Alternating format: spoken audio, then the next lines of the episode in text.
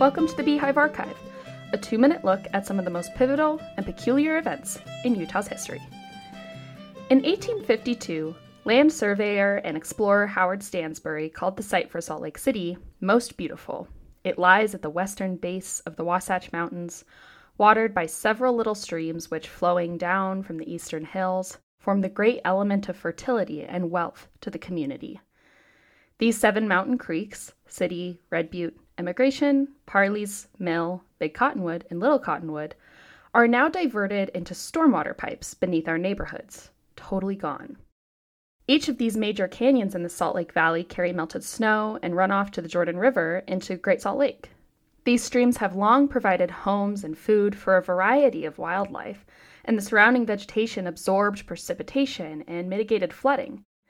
Indigenous peoples hunted, fished, and gathered here, Early white settlers used the canyons as pathways into the valley and beyond. The streams also provided water and supported industry.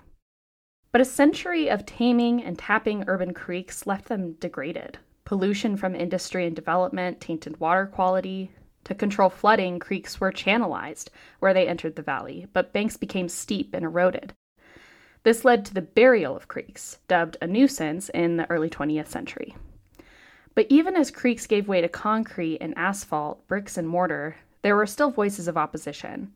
In 1921, a Deseret News editorial anticipated the damaging outcome, writing, quote, To hide completely the flowing water within a conduit and to make of the street a stretch of ordinary pavement would be to throw away opportunity for which many cities would gladly pay a million dollars.